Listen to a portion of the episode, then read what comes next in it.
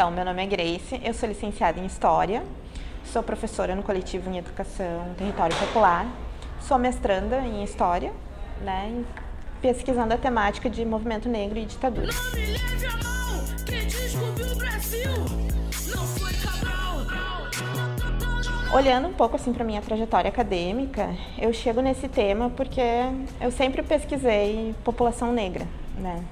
E daí naquela ânsia de encontrar algo, quando chega o momento do TCC, eu acabei indo para esse lado uh, a partir de um livro sobre a história do movimento negro, onde os relatos sobre ditadura estavam presentes na trajetória dessas pessoas, né, que construíram, constituíram o movimento negro contemporâneo, mas uh, o foco principal não era a ditadura, mas isso estava muito presente na, nesses relatos. Então eu acabei escolhendo esse tema. Eu acho que é importante falar um pouco que nós historiadores, né, a produção historiográfica, ela vai estar tá muito centrada uh, no que tange a experiência negra, muito centrada nas experiências de escravidão e nas experiências de liberdade no pós-abolição imediato. O que, que significa dizer que no pós-abolição a gente vai ter ali um, uma concentração de pesquisas até os anos entre os anos 30 e 40. E aí eu tenho um desafio dessa pesquisa que é a segunda metade do século XX, né? Eu estou pesquisando então a constituição do movimento negro unificado entre as décadas de 60 e 70, ali o período de redemocratização, tendo como base quais foram as estratégias de luta do movimento negro para resistir a este momento de repressão, momento da ditadura civil-militar brasileira. Então o que acontece? A gente vai ter um movimento uh, mundial, né? um movimento negro uh, eclodindo no mundo todo. Né? No Brasil, a gente vai ter um diálogo muito forte entre Brasil e Estados Unidos e Brasil e as colônias africanas que estavam passando pelo aquele processo de libertação. E aí a gente tem a militância uh, brasileira e aí as, as, pessoas não, não negras saindo do Brasil por conta da repressão também para estar tá lutando pela, por essa libertação. Então esse momento de confluência, um momento de de influência entre os movimentos, ele se dá nesse momento mundial. Assim, a gente tem um momento de eclosão de lutas negras pelo mundo.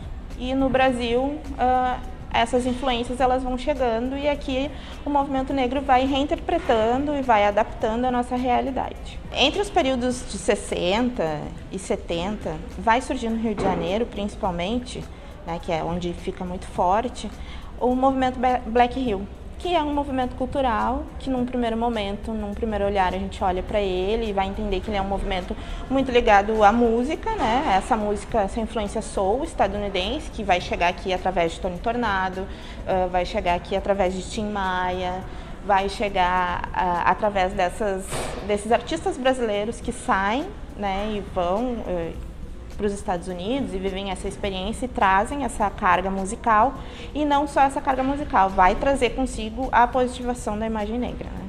que é a exaltação dos cabelos Black Power, que é olhar para si e positivar essa, essa imagem negra, que já vinha numa trajetória histórica desde os anos 30, lá com o movimento de negritude. Então, é, se constitui isso e chega no Brasil entre os anos 60 e 70 e vai uh, eclodir principalmente ali no Rio de Janeiro com o movimento Black Rio, que é um movimento muito forte. E o movimento Black Rio ele vai tendo todas as suas sucursais em, em diversos estados da federação. Vai ter movimento Black Bahia, movimento Black Porto Alegre.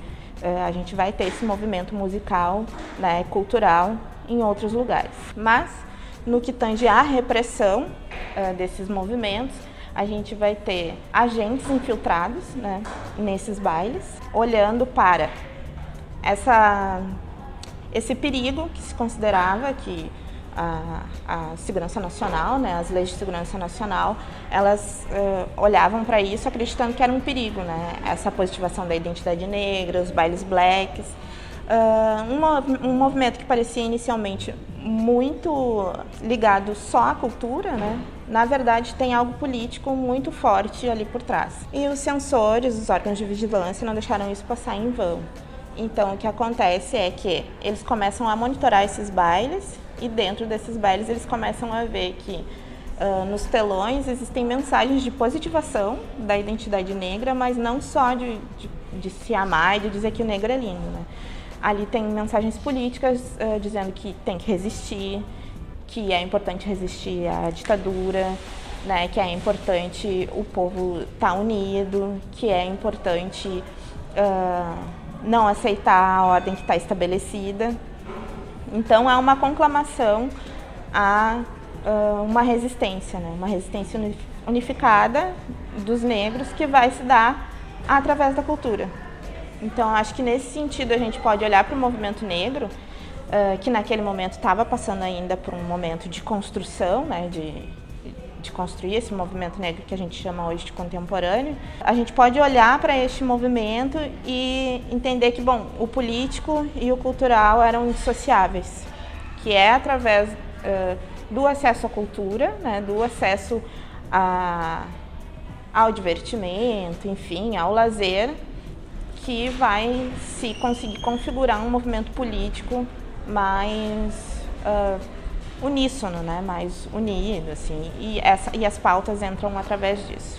Além disso, a gente vai ter toda uma documentação, por exemplo, da Lei de Segurança Nacional, que já vem desde as primeiras constituições lá da era Vargas e depois ela vai se mantendo, né, vai se sendo reformulada. Uh, a gente vai ter ali naquele texto observações que reprimem especialmente a população, a população negra. Então é correto a gente afirmar que o Estado ditatorial ele estava sim, uh, ele tinha sim um regime de vigilância, um regime de perseguição uh, exclusivo, uh, não exclusivo, mas que atendia à população negra, né? Que eram nesse sentido o, o Estado ditatorial ele vai estar tá olhando e reafirmando esse mito de democracia racial. A partir do momento que o Estado vai dizer que aqui no Brasil existiam baderneiros, vai dizer que o que, tem, o que se tenta fazer, o que o movimento negro brasileiro está tentando fazer é igual ao que se fez a luta pelos direitos civis nos Estados Unidos e não, não se vai se deixar, a gente pode entender que o Estado tem uma política racista, né? uma política de manutenção de um mito, que é o mito da democracia racial, para com a população negra.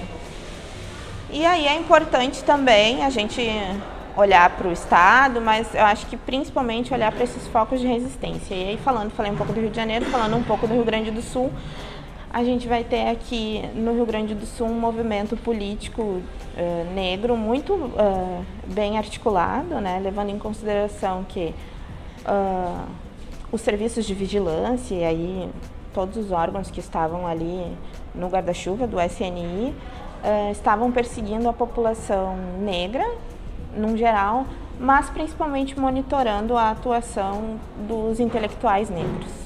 E aqui no Rio Grande do Sul a gente vai ter os integrantes do grupo Palmares, que é Oliveira Silveira, Oliveira Silveira, Antônio Carlos Cortes, Vera Deise Machado, a Helena Machado. A gente pode perceber que todos esses intelectuais negros, né, estavam sendo perseguidos, estavam sendo vigiados pelos órgãos de, de segurança nacional.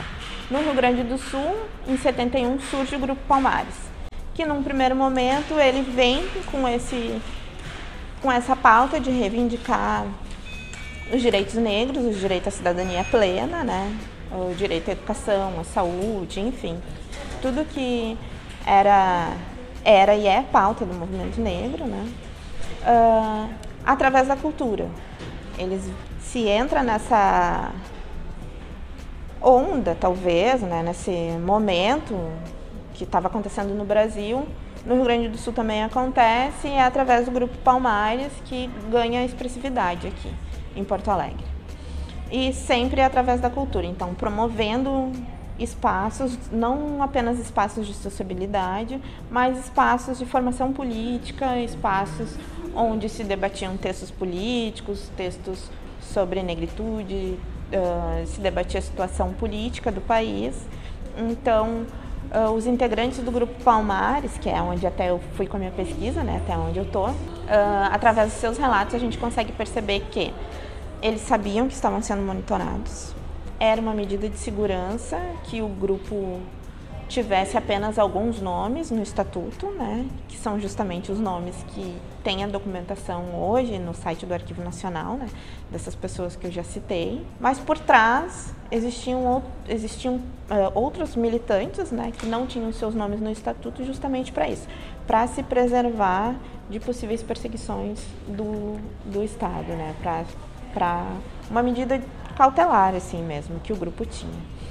Então, o que a gente uh, pode afirmar, né, e que há um hoje um grupo bem já considerável, ainda não é um grupo tão grande, mas um grupo considerável de pessoas pesquisando né, a relação de população negra e ditadura, é que o Estado brasileiro, na, naquele momento, ele estava vigiando, perseguindo, ele estava atento, monitorando todas as ações do movimento negro unificado.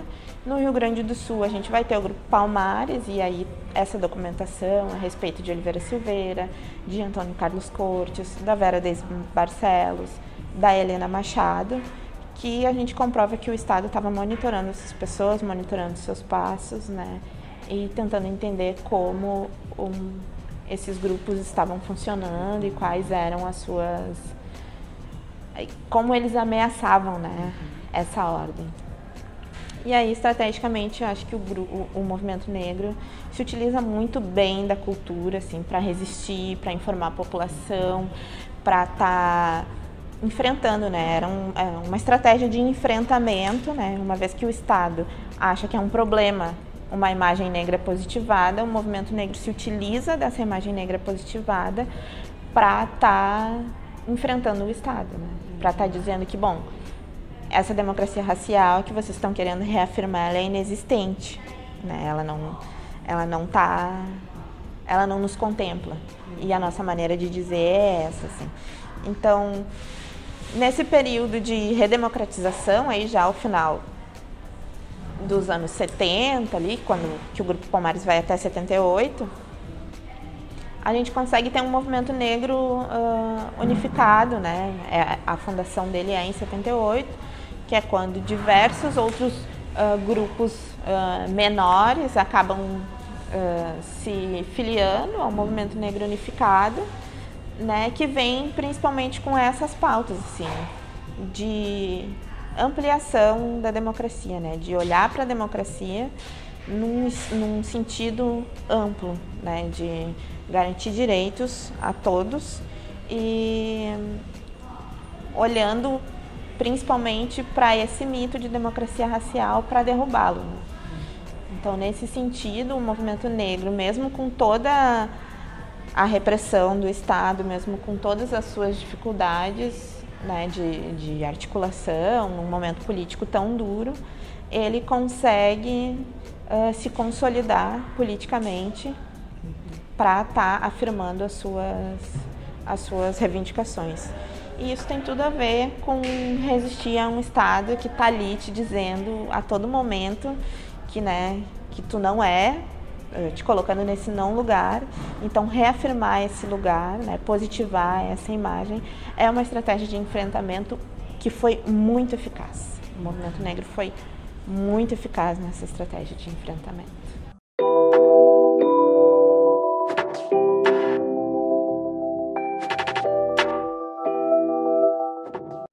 Acho que é a confluência das duas coisas, né? Tanto a esse discurso mais acadêmico, porque quando a gente pensa num discurso acadêmico, ali no período entre esses 21 anos de, de ditadura, a gente não vai ter um número tão grande, né, tão expressivo de intelectuais negros, né? Então eu acho que e os intelectuais negros que, que estavam na academia, eles estavam no movimento. Uhum. Então, eles estavam. Era um movimento negro que ao mesmo tempo era universitário, mas ele também era popular. Porque eles estavam ali naquele. ocupando esses dois uhum. espaços, né? Então, as pautas, o Grupo Palmares, por exemplo, essas pessoas que que eu listei aqui, todas universitárias, né? Fazem parte desses intelectuais negros que estavam sendo uh, monitorados, estavam sendo vigiados. Mas essas outras pessoas que não eram, que não aparecem no estatuto, seus nomes, elas não necessariamente eram acadêmicas, uhum. né? Então elas faziam parte dos clubes negros da cidade, faziam parte das escolas de samba. Então o movimento negro ele tem essa característica, né, dos militantes acadêmicos, enfim. E os acadêmicos são populares nesse uhum. sentido.